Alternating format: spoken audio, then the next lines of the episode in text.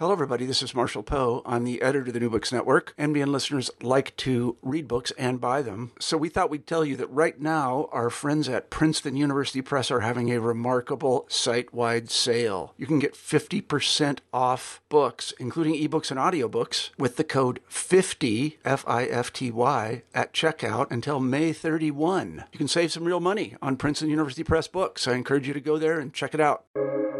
Welcome to the New Books Network. Welcome to the New Books Network. This is Alim Mahaber, your host for this episode. In this episode, we are grateful to be joined by AJ Faas, who obtained his PhD in anthropology from the University of South Florida. He is currently an associate professor and graduate coordinator at San Jose State University in California, where he studies disasters, environmental crises, and displacement and resettlement. He focuses on the anthropology of the state, post colonialism, cooperation and reciprocity, economic anthropology, organizations and bureaucracy, and the politics of nature, culture, and memory. His most recent book is the one that we're featuring on the episode today, and that is In the, Shan- in the Shadow of Tungurahua Disaster Politics in Highland Ecuador, published by Rutgers University Press in 2023. A very, very warm welcome to the podcast, AJ. Very happy to be talking to you and really excited about the conversation we're about to have. Thank you, Alim. I'm delighted to be here. Thank you so very much for having me. Happy to hear that um, you're glad to be here. So, first off, um, this is a question I most often ask um, guests at the start. Could you please tell me a little bit more about yourself in your own words? I guess going a bit beyond what I just said in the intro, you know, your personal story, how you came to be who you are today, and what experiences prompted you or rather inspired you to write the book we're talking about?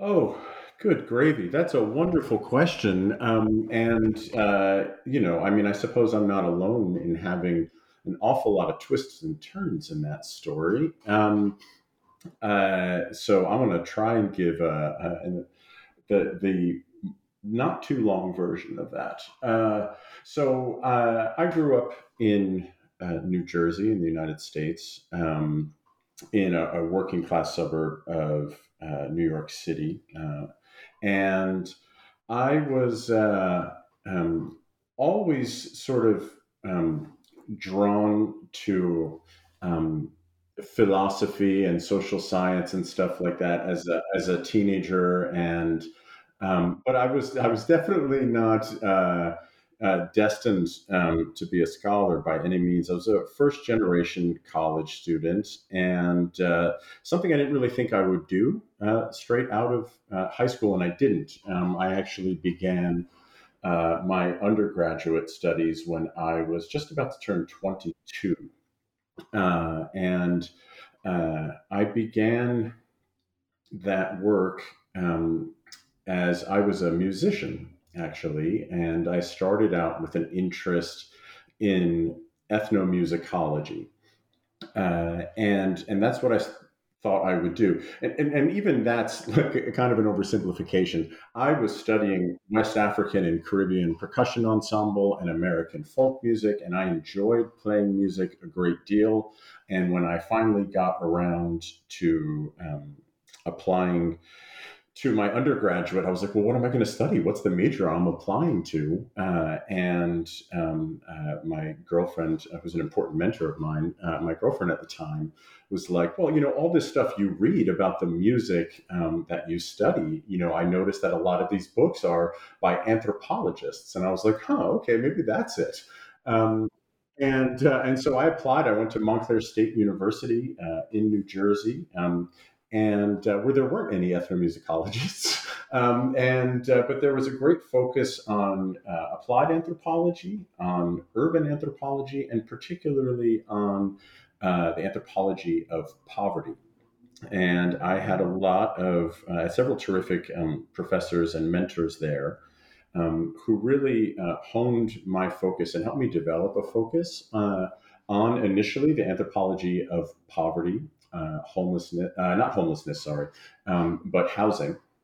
And uh, I did my, I went on to do a master's thesis uh, in that program that was on uh, anti racist tenants organizing to resist uh, gentrification in Montclair, New Jersey.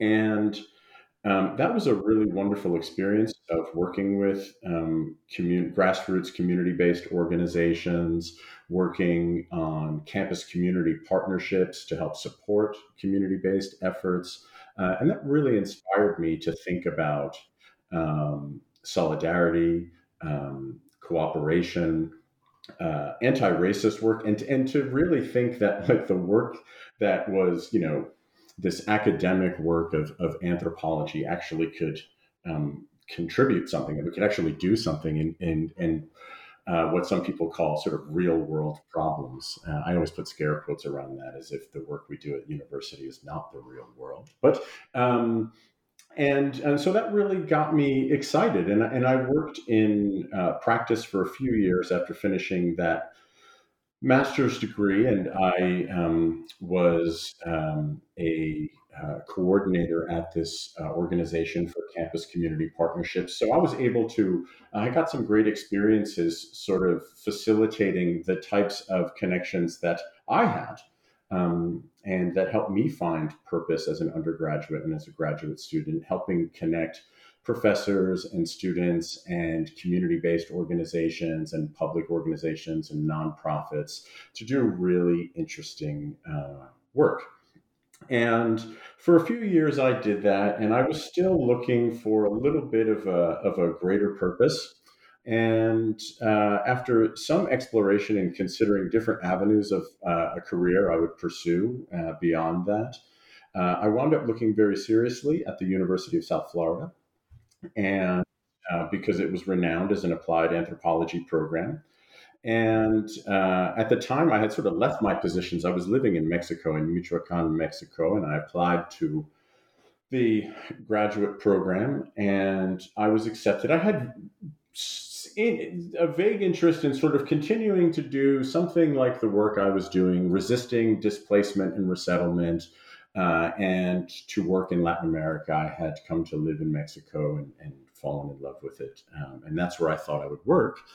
And uh, I was accepted to the program, and I was accepted as a graduate research assistant um, under uh, the PI, uh, Dr. Linda Whiteford at the University of South Florida, where I was also mentored by geographer Graham Tobin uh, and uh, some other scholars at the University of North Carolina who were working on studies of disasters uh, and communities uh, adapting to chronic hazards in Mexico, specifically around the volcano Popocatépetl. Now, I was very excited to be working in Mexico, but I these were uh, Linda Whiteford was a medical anthropologist, something I found interesting, but it really wasn't um, uh, what I was interested in doing myself. Uh, I they were working on disasters and hazards, which is what wasn't something I'd really thought about or, or, felt as an interest before. But here we were in Mexico, and I was excited and delighted to be doing it, and and to be there. And I figured I'd find my purpose eventually. Well, these folks um, mentored me uh, very well and very effectively, and um, we had um, a great time working around chronic hazards with indigenous Nahua communities in Mexico and working with community based uh, organizations there and some public organizations. And around that time, uh, the volcano Tungurahua, which is the subject of the, our book and our discussion today, erupted for the second time in seven years uh, and led to widespread um, displacement. And, and soon afterwards, they uh, announced a set of resettlements. And my advisor, Linda Whiteford, had actually gotten her start in working on disasters uh, in Ecuador when she was there working on other projects in the 90s when Tungurahua had erupted the first time. And uh, I've been mentored by some other folks. I had read some other key works that really got me thinking, uh, I think, critically, but also creatively uh, about these types of problems.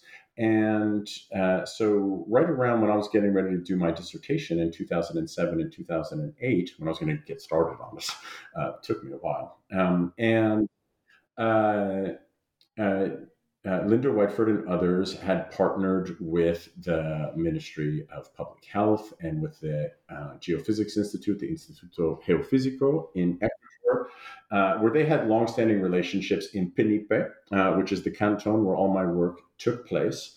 Uh, and I went there to look critically at how they were going to. It was a really baffling question. I mean, it remains so. This is something I've been working on uh, now for um, decades, um, and it's still very much an open-ended and very fraught question. Like, how do you rebuild and remake life after such an upheaval? How do you resettle and recreate like community, society, culture, livelihoods?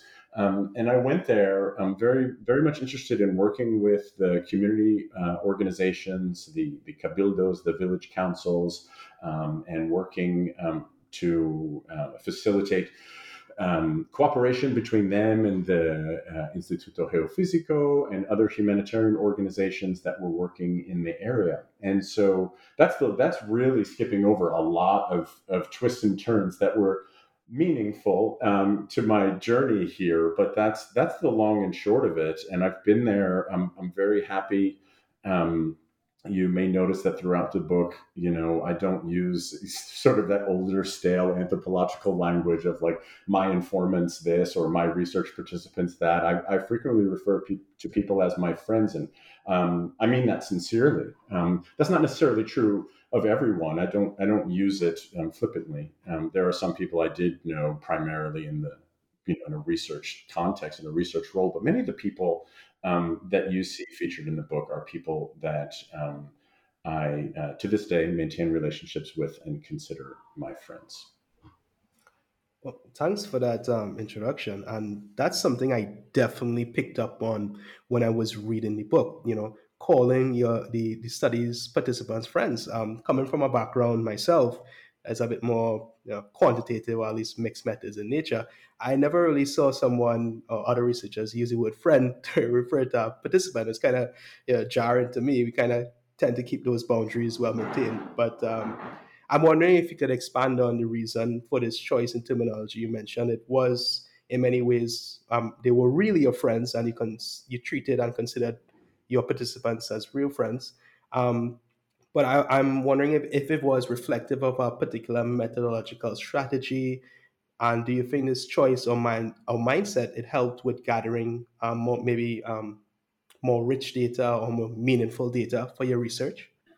Um, I I don't know. I, I, I, thank you for the question, um, and I don't I don't know that um, I can really speak to that as as a research strategy. I mean, I think it's something that I just I arrived at organically, if such a thing can be true. Um, I I mean, you know, I mean, the way I was trained as an anthropologist, you know, uh, it's not uncommon to to hear people say that you know that empathy is key uh, in the work that you do. That that your your body, your person, your subjectivity is your research tool, right? Um, and I think that building relationships, like just sincerely. I mean, I, I was in Penipe where people were going through some real hardships. And, and I try not to make a spectacle of that, but I try to tell the truth about it as best I can throughout here. Um, and uh, I, you know, I would go and visit with people uh, I think it's, you know, Donna Haraway likes to talk about going visiting. And I think it's really just a lovely thing, a lovely way to think about this type of work. Um, I didn't always just bust out the recorder or bust out my research instrument or just start taking notes. I mean, sometimes people would just tell me their stories, and I just wanted to be present for them um, as a as a human being, as an empathetic human being. I was just being myself, you know. Um, I wasn't thinking, boy, this is a way to get some great data. Uh, and um, and so uh, you know, and, and it's not uncommon for me, you know, when I'm giving talks about this stuff, and particularly when I'm telling, relating people's narratives, it's not uncommon for me to get quite emotional. Um, and and I think sometimes that makes people uncomfortable. It makes me uncomfortable too. I don't plan it. Um, and um, but it's like you know these are these are my friends. Some of them are like my aunts and uncles. Some of them are like you know um, like adoptive parents to me, um, and so it's it's not a put on. It's just it's just it's true. Um, and a lot of times I sit and listen to people, and if and if a narrative came up and I thought it was really important to record for the larger work, you know, I would tell somebody like, okay, um, you said some, you know, after we talked and we're just, you know, people and, and maybe held each other's hands or, or hugged at some point in the course of this. Um, uh, if I thought it was something that was significant in a research way, I would ask people like, can I come back, you know, tomorrow or can I come back later um, to record this story? Because you just told me a really something really meaningful that I think other people um, would benefit um, from hearing. I think it paints a picture of what folks are going through here. So could I come back another day because it's important to me to capture this in your words, right? Um, and so that's how I would do it frequently. I would come back and record and you know, lightning doesn't often strike twice, right? But um, but um, but again, I mean, people were just being truthful and and um, I think vulnerable with me, and uh, and so I, I, was able to to capture people's narratives. I think um, empathetically and and faithfully uh, in that way. And I, I, should say also that you know it came from I was reading uh, my dear friend and frequent accomplice uh, Elizabeth Marino, her book um, Fierce Climate, Sacred Ground um, came out uh, in early 2016. And uh, it's a wonderful book. And she refers um, to her collaborators and her friends uh, on the island of Shishmaref in Alaska as friends. Uh, and I think it was really in, in reading her work and in discussing her work with her um, that really made me realize that I had permission to do that. I don't know that I that I, that that I knew that I even could say friends. Um, and so I think she opened, she expanded those possibilities for me and likely a great many other people. Well, I, I think it was great. I think um, those are possibilities I might need to look into with my own, you know, research. Um, that sort of engagement, I think, was um, uh, it, it, it shows in, in, your work and, and um, your work itself. I, I it, fe- it feels to be a product, you know, of uh, the people of Penipe and what they feel, and you really um, do a good job of you know capturing um, you know what they want and their desires, and it's a really um, human focused and people centered uh, approach. I see you took with the book. Um, do you think you saw that come out as well? Is that was that a conscious choice? Uh, well, yes. Um, I, I, hope so. I hope it does. I mean, I know I use some pretty dense, like theoretical language sometimes, and I try not to. to I try not to let that get in the way, right? I mean, I, I was trying to do that purposefully uh, as well, but you know, something something I say early on in the, I, believe in the preface to the book is that you know I. I, I really wanted to let as many people's stories live as just stories on the page. Um, and I know that there's a lot of other people who do that better than me without getting some of the other sort of dense verbiage in the way. Um, I know some people forego that more than I do. But um, so I, I, wanted to do faithful narratives, but I, I, think that the importance, I know you didn't ask me this, but I'm volunteering this part as an answer. I think. Uh, I, I, think that the importance of what we often call theory um, is um, has a lot to do with coming up with language that helps us connect different cases in different places. You know, I mean, I could I could make this I can you know actually very easily um, you know dissolve myself and my work in in this uh, interview in this podcast and, and talk almost entirely about, about everyone else's work right that I really wanted to put these cases in conversation with right? Um, to to show um, shared patterns and also to maybe uh, make some interventions in how we think about certain things. Um, but it's you know it helps when we say things like, for example, politics of deservingness is a concept I use frequently throughout the book. Um, and, and that's going on in disasters and displacement and resettlement around the world. It gives us a joint vocabulary for talking about these, these patterns that cross cut different sites. And, and I think emboldens us to, to think critically and realize that this is that these are um, serious issues that transcend any one given uh, place. Um, and I also liken it to, you know, a bit like bringing a, a, a, a, new friend to a party where they don't know anyone. Like it's it's it's incumbent upon me to to introduce them to others, right? To put this to write this with purpose, um, to realize that that these are part of you know larger and broader networks of of experiences in the world. And I just want to say the stories um, about the people of Penipe, uh, it goes what you talk about. I I also realize it goes beyond just you know one person's or, or the community's lifetimes. You know, um, you focus mainly on the major eruptions of Tungurahua that happened in 1999 2006, but you also dive deep into the history um, of that area. I think going back to even pre-Columbian times. Um, so I found that really interesting. So I'm wondering if you could share with the listening audience a bit of this history, why you know exploring that was important to shed a light um, on the why was it important to shed a light on these socio-historical circumstances going that far back in time um, when talking about fairly recent disaster events? Oh well, that's a great question, um, and. Uh, I I could really set off widely in a, in a great number of directions to try to address it. Um, the, the short answer, although I don't actually use this term um, in the book, um, my, my a, big part of my method is um, what is often called genealogical.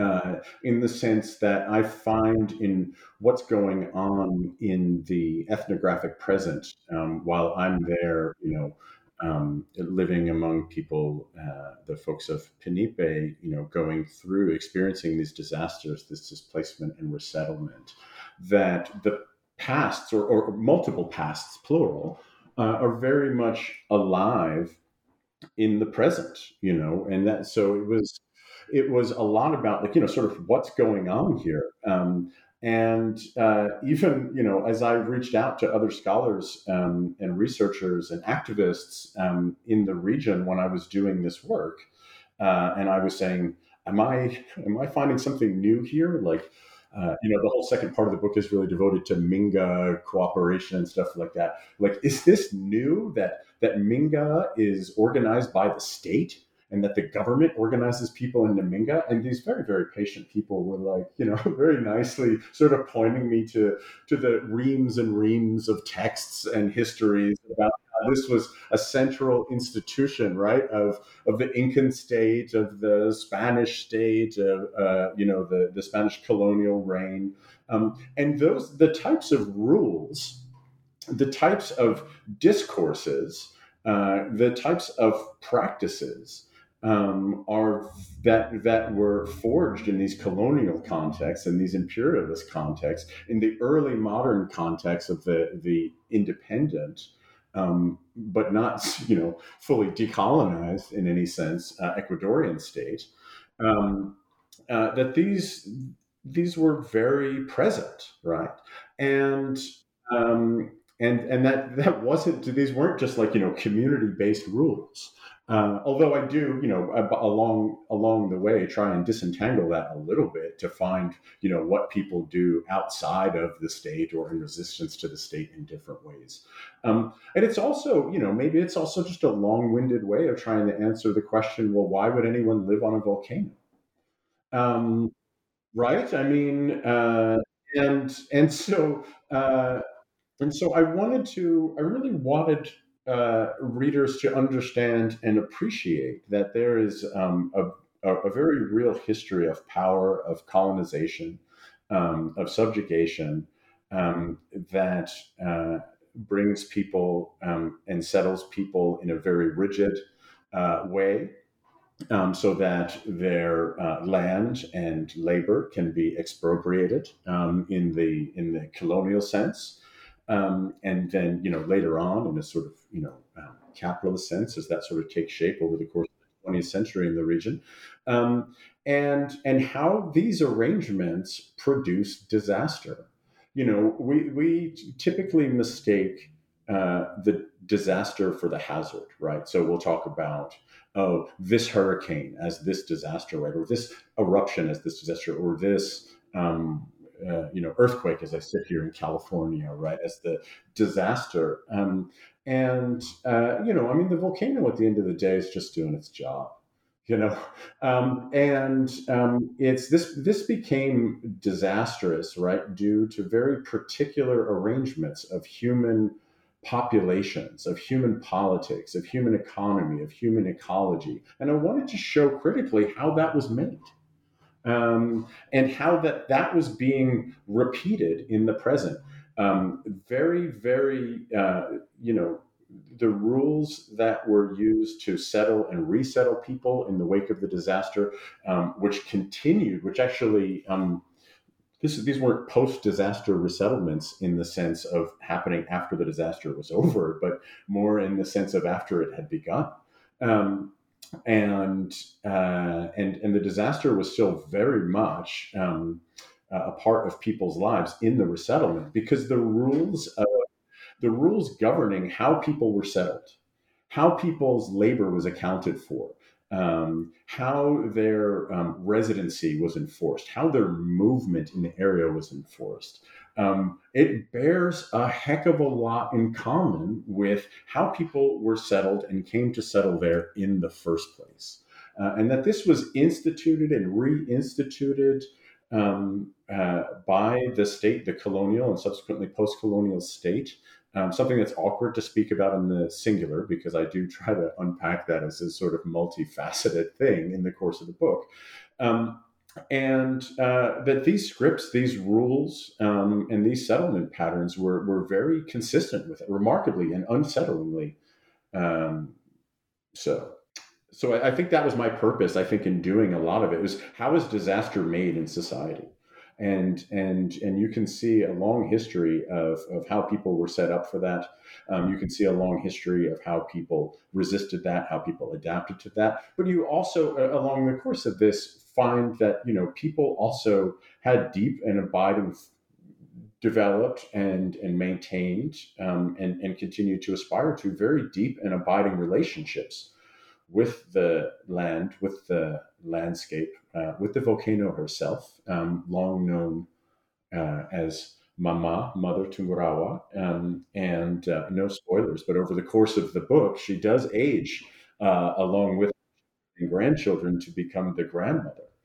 Um, so, that's right. So she becomes Abuela Tungurahua, um, which is fascinating and, and quite touching. So um, again, this is this is not just uh, you know a history of, of subjugation, but I mean colonization is a core theme of this, um, and uh, and it is still very much present in people's lives in the present now. And I wanted to show how that happened, where it came from, but also to show that people um, have also real deep um, place attachment, and it's and it even goes beyond that. I use awkward terms like you know assemblages and whatnot.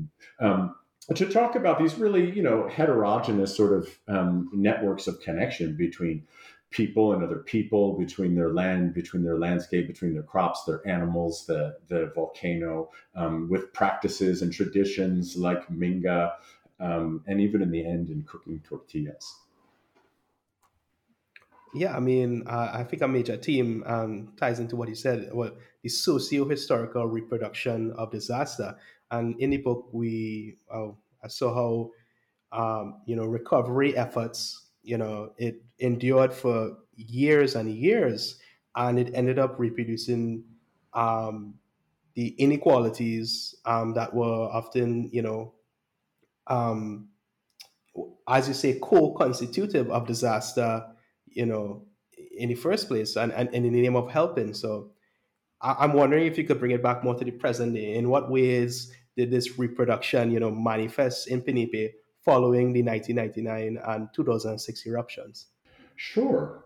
Uh, yeah, that's a large part of it, you know. And so, if what we were just talking about um, was something that in disaster studies is, is frequently called vulnerability, right? That's the long historical production of disaster, but of also of you know creative agency and resistance is sort of part of that, right? It's that you know people aren't just sort of passive victims of power, um, and and I talk about you know you know the sort of tension between you know power, state power, and, and local agency throughout the book, um, and.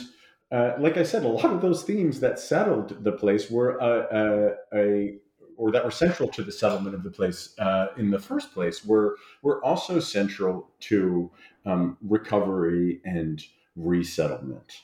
Um, and you know, I use terms like um, procedural vulnerability, a term that was introduced um, by Siri Valland uh, some years ago, and I think it's really, really great because if if the first part, you know, the history of the production of this is vulnerability, procedural vulnerability uh, is, is, something like doing good badly, uh, and that doesn't even do it justice either because you know what constitutes good, right, is a very contested uh, notion as well, uh, and and so you know uh, people the the Penipe and the and the villages of Penipe were, were sort of forcibly settled in these colonial processes, and people were forced to, you know, live on a grid and be enumerated and be accountable to these, you know, colonial bureaucracies. And then when they built these resettlements, um, they had very strict um, uh, criteria of uh, deservingness, which is another term I use a lot in there. Um, and so, I mean, and they really, um, you know, sort of policed people and, just in selecting who would be um, uh, resettled in these different resettlements. There were three uh, main ones that I focus on. Um, and you know, they did these surveys and, and people who were recorded, you know, sometimes, a lot of times they couldn't even find the people because people were still in shelters and improvised shelters, even years after the eruptions, uh, living in makeshift shelters, living um, sometimes, you know, doubling, tripling, quadrupling up in rooms with relatives in nearby towns and cities and other villages. Uh, and a neighbor, you know, was just asked by a passing um, uh, government official, like, you know, where is so and so? We can't find them at their house, which had been, you know, destroyed in the eruptions. And it's like, oh, they're living in Riobamba. And so they would just mark living in Riobamba, case closed. Uh, and that's a, a, nearby city. And uh, and people were not living, you know, like uh, of their own accord a lot of times, and, and that's documented throughout the book as I follow people on their travels during these, you know, prolonged years long displacements um, they were very much still tied to their home villages in Penipe and wanted to get back. Uh, and then, in order to do so, they had to be legible, right? Like they had to be present and accounted for in a place where it was not possible, right? Um, so there's this sorting of this bureaucratic sort of sorting of the deserving from the undeserving. And then when they finally create these resettlements, with the exception of one, they're all landless resettlements. Now, these folks were um, uh, small holding, that means small plots of land, um, agropastoralists, what in the region is known as a campesino. Um, and that's the term I use in here. Campesinos, you know, live off their land. They produce. Uh, they take sometimes small bits to market, but uh, they live off of what they grow and the animals they raise. And now they were placed in these landless resettlements on urban grids. Uh, and and to a person, they're all grateful for this and they're happy that they have it, but they can't live there. So they would have to move uh, and travel to their lands back up on the volcano. No one was required to forfeit their lands. And that's where they were farming. Uh, or they would, or maybe they weren't able to do that because of too much ash, because the volcano was still erupting this whole time, lower level eruptions up to 2016. So I often ask people to wrap their heads around that. Like imagine a situation where the best thing you have going for is to try and grow crops on a still erupting volcano. I mean, that's what a bind people were in, right? Uh, uh, but it's also what they aspire to because this this um, these places were just bare life. I mean, it's where they could go, and they had four walls and a roof, but they had nothing else. They didn't have community life. They didn't have um, their lands. They didn't have their neighbors like they used to. Life was completely reordered according to the prerogatives of these humanitarian uh, organizations of the state. And people who were gone for periods of time. If they were gone because they'd go up to their lands, and of course the roads and the bridges were out, so it would take them so much longer to commute back and forth. And sometimes they'd stay a few days up on their lands before coming back down to the resettlement house. And then, you know, after a while, they would come back down to find eviction notices on their door. And or sometimes they'd be commuting to the city for wage labor, which almost everyone said was a, a short term strategy just to be able to feed their families until they can find a viable alternative to get back to farming. And uh, and now they're being you know visited in the in the evening um, by um, you know officials who are checking to see that they are occupying these houses full time So they're being subjected to the same type of settlement pressures, the same type of, you know, what I call legibility, borrowing from James Scott. Um, it's the same patterns of legibility, of forced settlement, of being accountable to uh, the state, where the state wants to see them uh, and uh, sort of put in place. Um, and it's not, this is um, really hostile to their livelihoods and to their lives. If people were there day and night, they wouldn't be able to um, take care of themselves. They wouldn't be able to feed themselves. Um, and, you know, quite frankly, they wouldn't be able to find anything approaching the joy that they found. And I don't want to idolize, idealize village life. Um, you know, it was full of hardships and different types of conflict there too. Um, but people were, were quite vocal uh, about the joys that they, you know, um, found and the attachments that they had to their um, communities, both the human and, and the and the very much more than human communities that they had. So as they try to move, and, and mobility has long been a, a very central livelihood strategy going back to before colonization in the Spanish in the Spanish period. Um, and it's been a, a, a, very key part of people's livelihood strategies in the Andes for quite some time. Uh, and a very key theme in how they were governed historically has been this repeated hostility to this mobility. Mobility is not legible enough. We need to have you accounted for in place. Uh, and those same types of logics were being imposed on people time and time again. Uh, and this is repeated also in um, how people were also expected to be present um, for um, labor parties, which are, which are called Mingas, and Minga's one term, and I suspect we'll get into it. It's one term, but it actually refers to a lot of different arrangements depending on sort of who's running the show.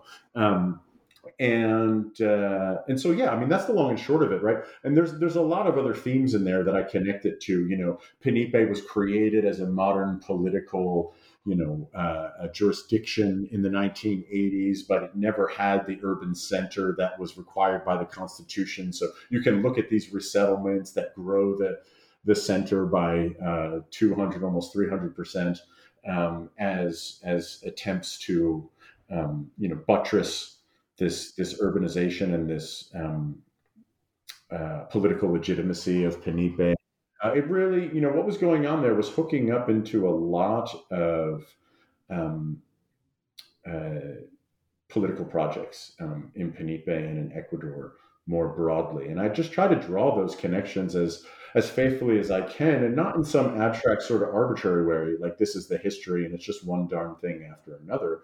But um, it was always working back from what I saw in people's lives, and it was like sort of like, where's this coming from? Where is this political pressure coming from? What is what is this um, political practice, you know, sort of predicated on? Whether it's enforcing settlement or it's enforcing a certain type of participation in a labor party, or whether it's enforcing, you know, occupation or um, or being present in a certain place to be, in, you know, uh, deemed deserving of aid. Um, it was always working back from what was in the present.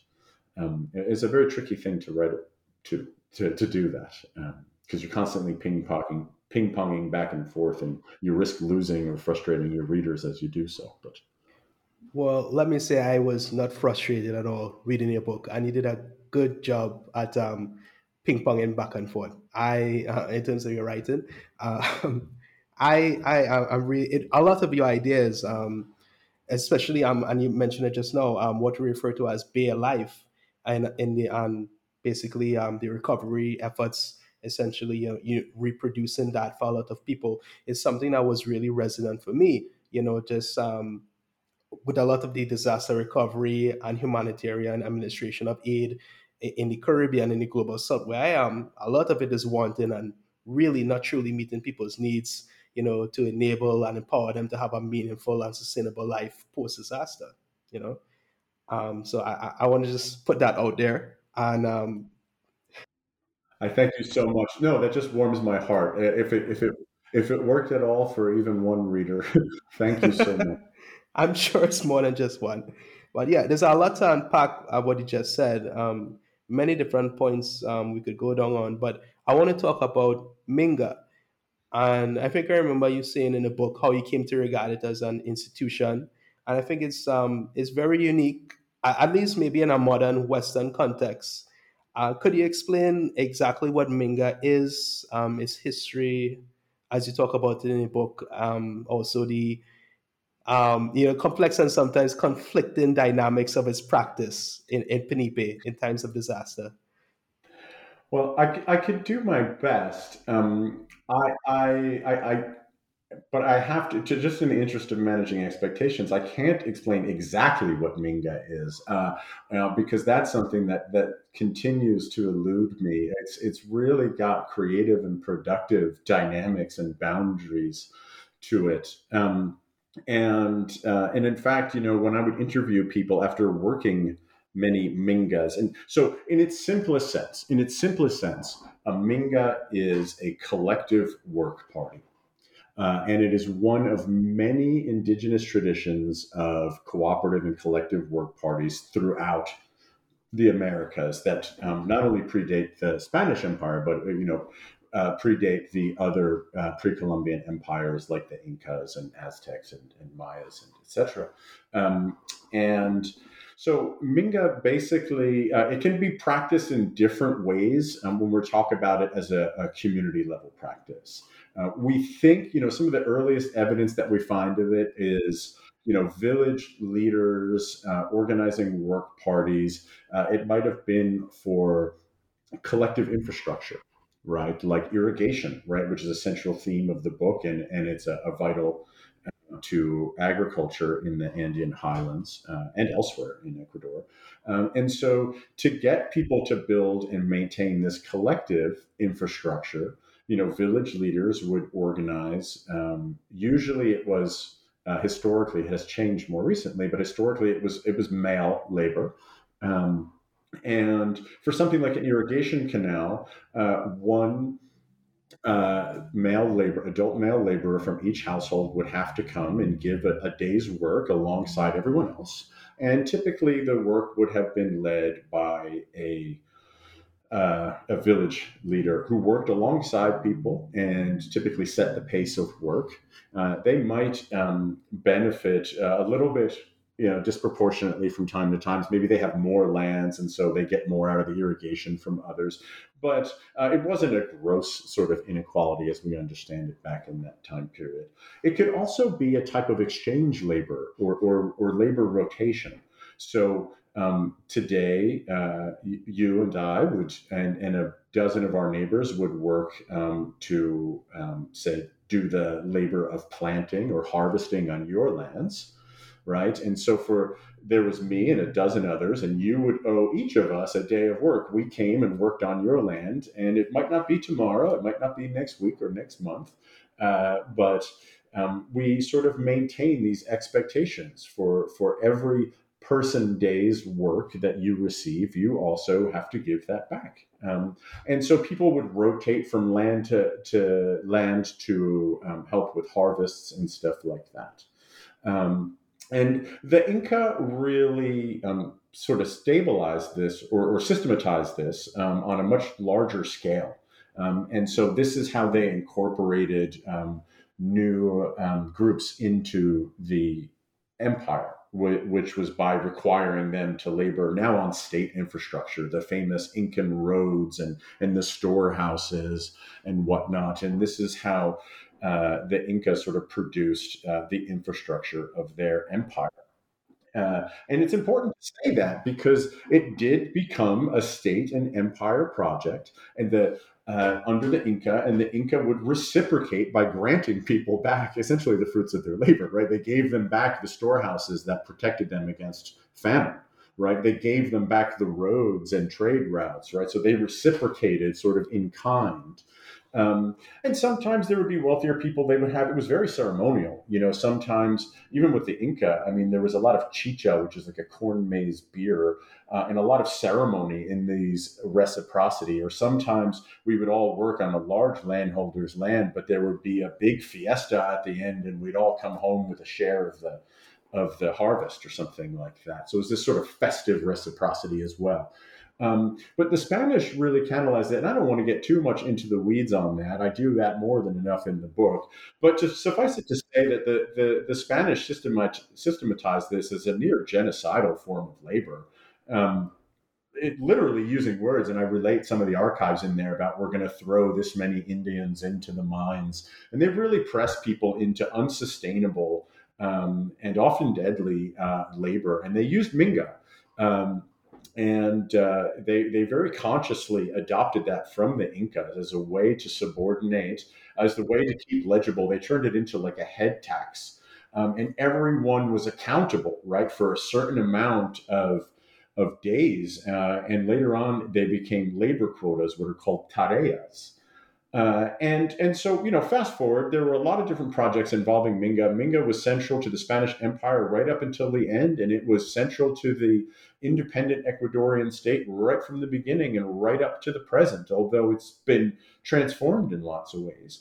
But you know, what I don't want to be lost in this conversation, the the the state um, sort of um, conscription of Minga labor um, should not, and I try I, I, try mightily in the book not to let it, even as I want to help readers understand how this works, because again, it is very present in the in the ethnographic present of the book. Um, I don't want to get lost that people still use it and practice it and love it and speak about it as the um, as the one of the core values of their community, of their society, of their culture. They refer to Minga as the solidarity of the people, and that should not ever be lost in in my discussion of power and state and colonization. Uh, I don't think either one of them should be lost because I find both of those. Um, discourses of Minga very much alive in the present and and and in tension with one another in very very surprising and I think revealing ways. Um, and so uh, and, and and there's a there's a particular way of entering this conversation from the perspective of disaster studies too, because disaster studies asks particular questions about cooperation and disaster, and perhaps we can come back to that in a moment. To finish my answer to your first question, though. Um, so Minga is something in the resettlements. Again, this goes right back to what you asked me before about like, you know, why labor through all this history, you know, in the context of an ethnography that you're doing in real time.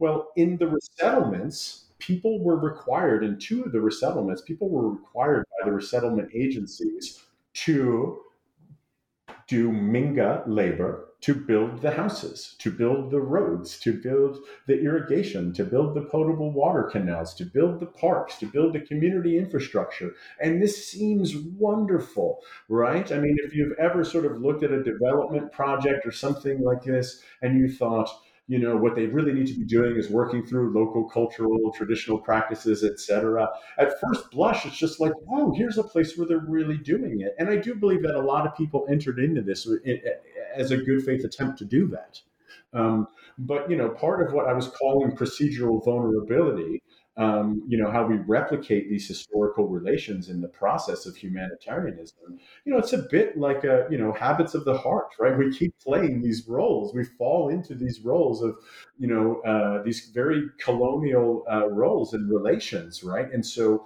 people were, if you go to a Minga in the village of Manzano that features prominently in my book, it sounds like those old Mingas I was telling you about, where a village leader says we're all going to get together and everyone's going to work each to their ability from about eight in the morning until two in the afternoon, and and the leaders working alongside. And now we've got adults. It's able-bodied adults, men, women.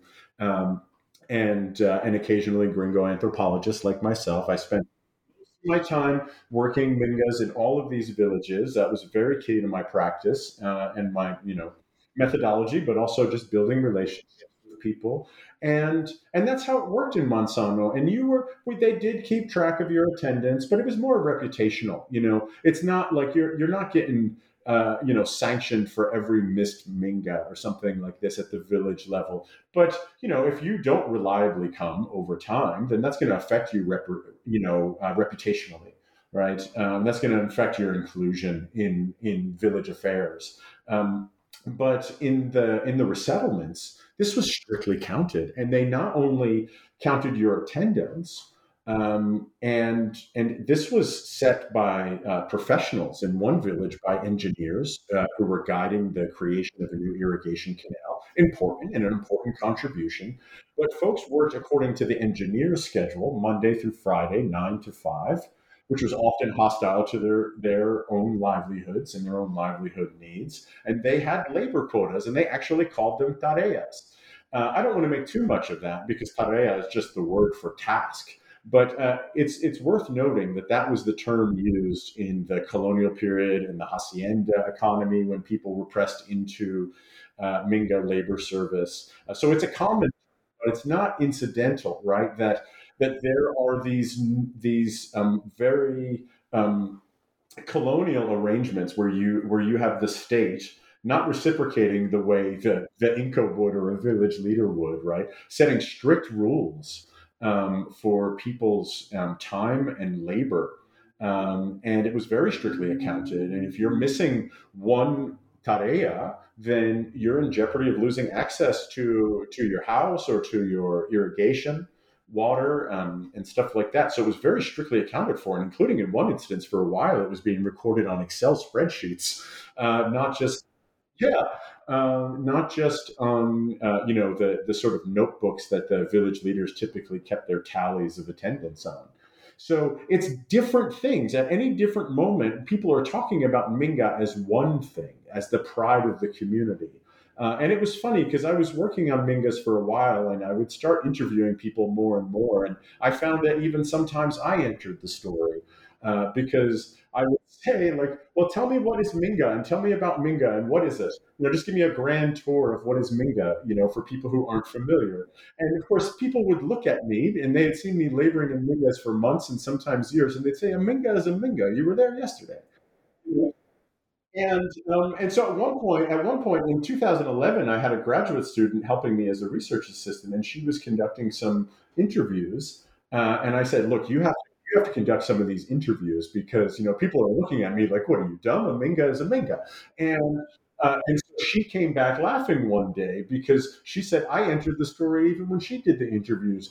There, a lot of people call me Alberto, and, and she would say, I asked somebody what a minga is, and, and they said, It's when we get a shovel and a pickaxe, and Alberto comes and we go work on the irrigation canal.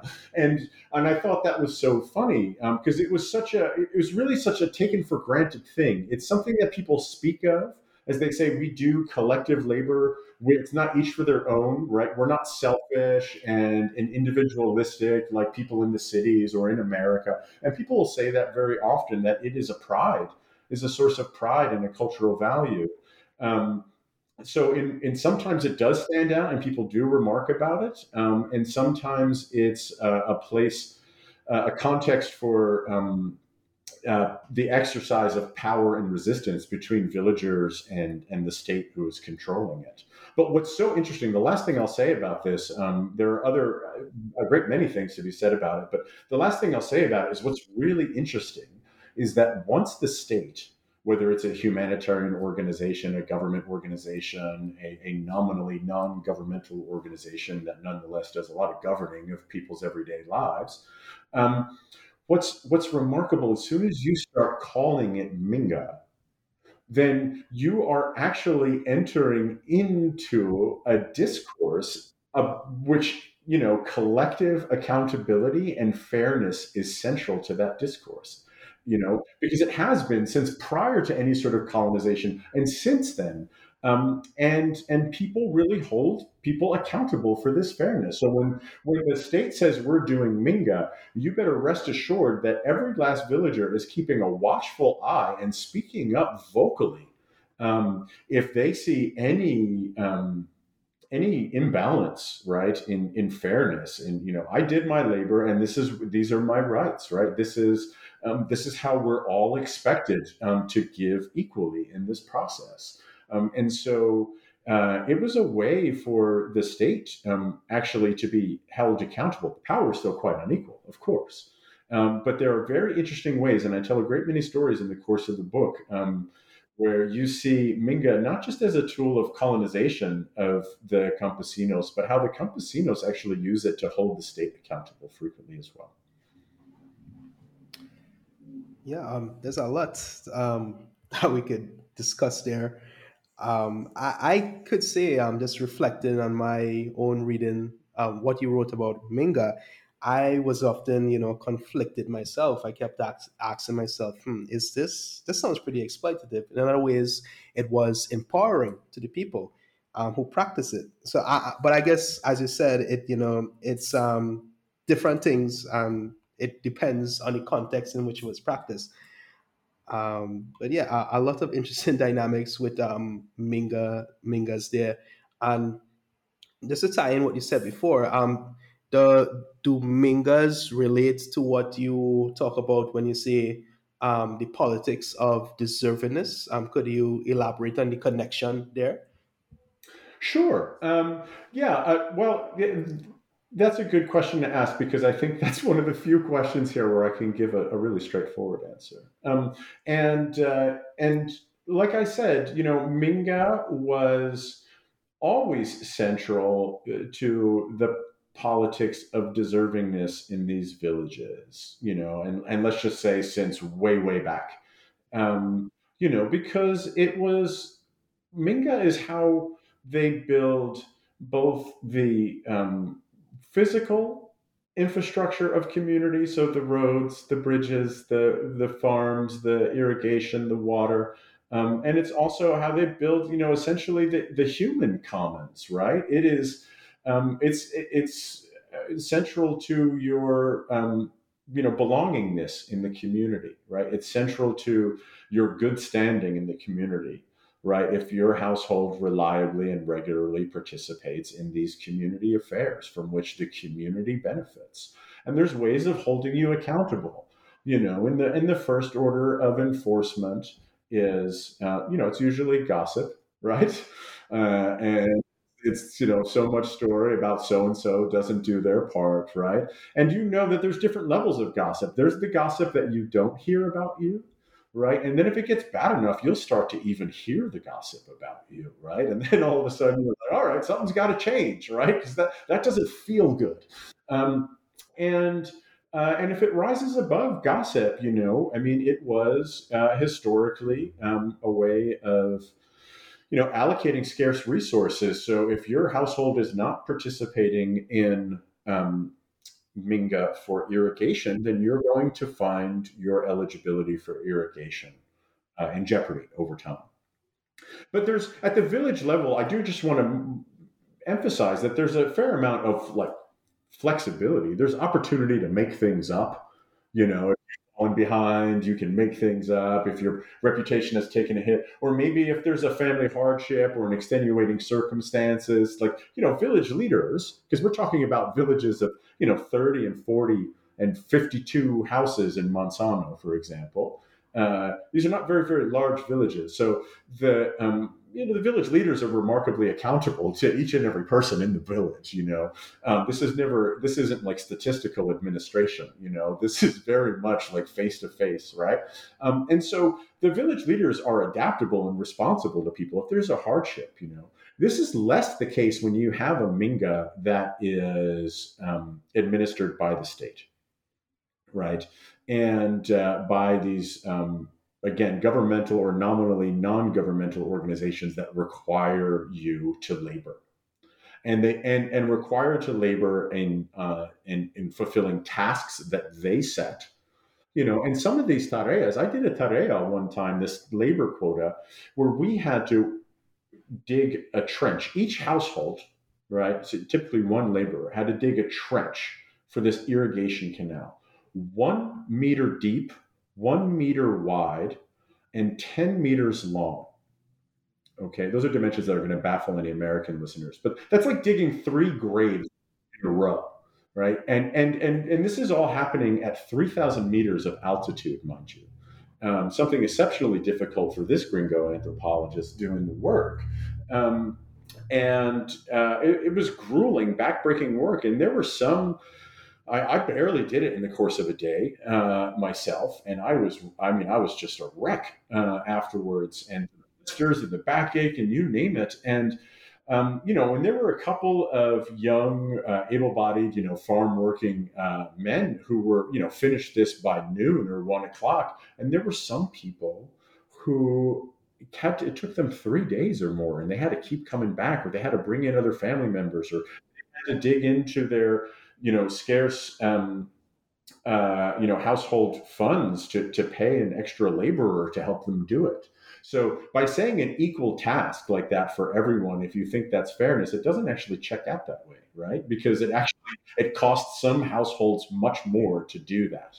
Um, and so the politics of deservingness, right? When you when your when your um, household is um, you know tareas and participation in mingas is being tracked by you know Excel spreadsheets, uh, and if you fall behind and if you can't keep pace with that type of work, right, then the politics of deservingness is is much more exacting, right? It's much more unsustainable. It's much more physically painful um, and costly in so many different ways, and a source of stress for a lot of people. Um, and so when we're talking about the politics of deservingness, you're talking about like on the one hand, in everyday life, right? We we have to make decisions based on on need or suffering or something like this. There's always a politics in terms of, you know, to borrow an old phrase, who gets what, where, and when.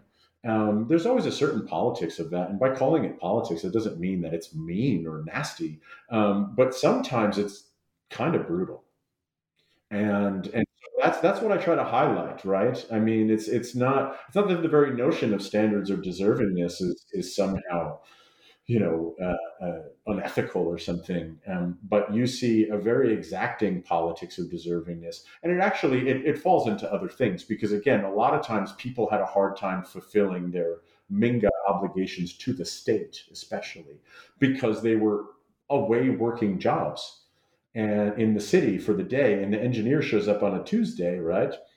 It wasn't spontaneous; they would schedule in advance, but they would say, "We're going to do this minga from eight to uh, four p.m. to do this tarea on Tuesday, and you're working a job." Right. And so now all of a sudden, like by working wage labor, you're actually edged out of this. And again, for most people, we're doing wage labor as a temporary alternative until they could get back to farming. But they were never going to get back to farming if they weren't able to fulfill their Minga responsibilities, right? So actually scaled out, right? Because it just it just wasn't it wasn't just one resource. It's a, it's a whole another reason for my use, sometimes exasperating, of terms like assemblages, um, because um, it's it's never just one thing. It's never like is the water on or off. Like we're talking about like these these downstream and complex sort of uh, effects right, of your deservingness here is going to affect the viability of your whole livelihood, of your community standing, of your reputation, of the water flow to your lands, of your livelihoods, of your joy, of your return to place, all of these things. Um, so, yeah, that's why I use those terms because it's just too much to say all that over and over and over again. The book would have been longer. Thanks for that. Uh, one of the things um, you also mentioned, in some ways, uh, the people also, you know, engage in ideas, strategies, and movements to sort of adapt to the circumstances and even resist, um, you know, official policy of the governmental and non-governmental organizations when it came to their resettlement. And I'm wondering if you could talk about this in relation to the Retorno movement and Convivir, uh, which I think it later evolved into, you know, what were residents of uh, attempting to do in the articulation and practice of these movements, and you know what were their impacts? Oh boy. Cool. Uh, so um, yeah, the you know the the third. Well, you see um, the return or el retorno as they referred to it, and then ultimately convivir. You can see it taking with the right pair of eyes if you know if you're if if you're brave enough to try and read it again you know you can see it as a secret protagonist here and there throughout parts one and two of the book. Um, but it really takes shape in part three um, as people themselves really had a name for it. So you know the return the retorno was you know village leaders and and villagers really deciding when realizing that they didn't have any more than uh, or, or, or, little more at best than, than bare biological life in these resettlements, um, they started returning to their villages, which I think were no one wanted to ever give up their attachment to their villages. But the the the future of collective life, of this whole sort of assemblage of life between neighbors and animals and land and volcano and minga and these other types of joy. Um, the um, I, I don't think anyone was ever wanted to give it up. I mean, most of the book is about people trying to work their way back to that, right? But it did take shape into a concerted movement that we're not just going to live by night in the resettlement and farm by day in the old villages, um, that we are actually going to reanimate and rebuild community life. And it begins with Mingas, and the first Minga I worked on, uh, in uh, which comes up in uh, I believe, chapter five of the book, um, enduring Mingas. Uh, and people are very, very excited to be doing Mingas back in the home villages and in their home parishes of Puela.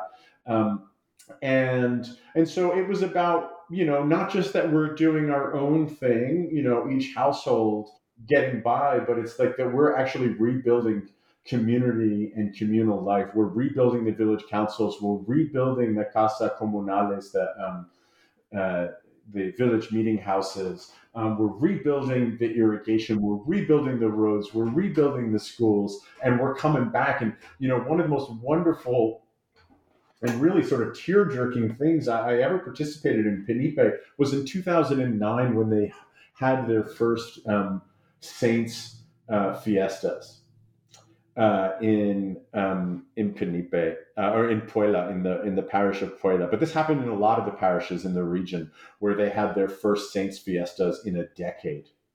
Right, this is a big annual celebration, and people came in uh, weeping. I mean, so many people were were just weeping, but also just so happy to be back and doing this again. And I and I share in the book some of the mingas to make that happen.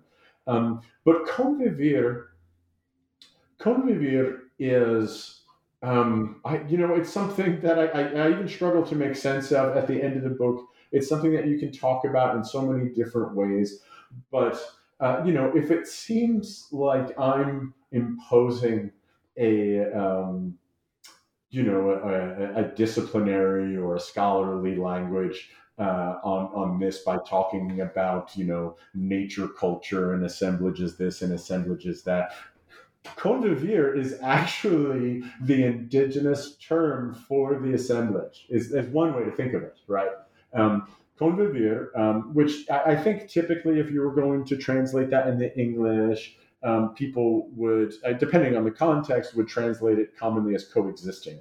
But it literally translates to co-living, and that's precisely, um, I, I, think, what is intended when people say that. Um, and um, and what it is about is it's about saying like we're not it's not just that we have returned it's that we're not leaving.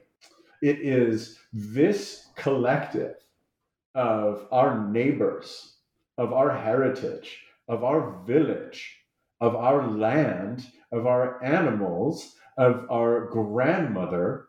And and it is really the emergence of the term convivir and and the aging of Tungurahua to grandmother uh, that emerge really alongside one another. Uh, and, and I noticed them about the same time that people start using this language.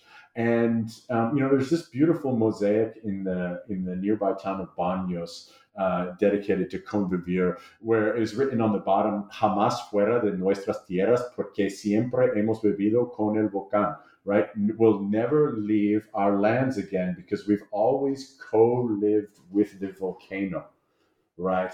It is a sense that the disaster happened. This whole disaster was our it was the was the result of this upheaval. It's the result of our evacuation, our reset, our displacement, and our resettlement that we have lost our lives and that we have suffered. They're saying we will develop an adaptive relationship with this volcano because it's what we've had for centuries.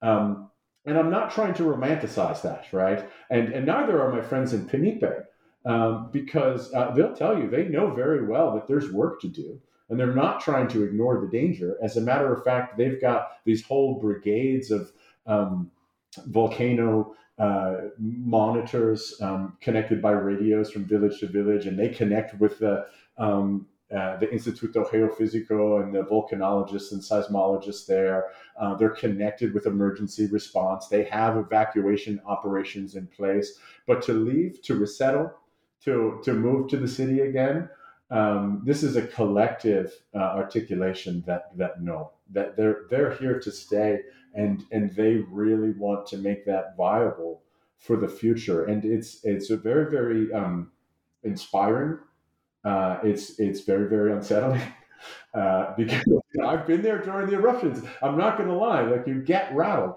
but the folks there don't get rattled like I get rattled, and they're and they're happy to point out that they don't get rattled when they when the military is deployed and the civil defense is deployed in that region. They never tire of these tough telling stories about these tough military men getting rattled and getting scared every time they hear they're accustomed to it, and they know a, a, a, quotidian rattle from a death rattle, and um, and they're working to build these viable futures, uh, and on their terms, right? So it's their way of articulating that this is a more than human community and it's not just about the volcano. They named the volcano because no one's ever told them you can't live next door to your cousin, or no one's ever told them that you can't do minga or you can't farm. They've made it awfully hard for them to do so in these resettlements.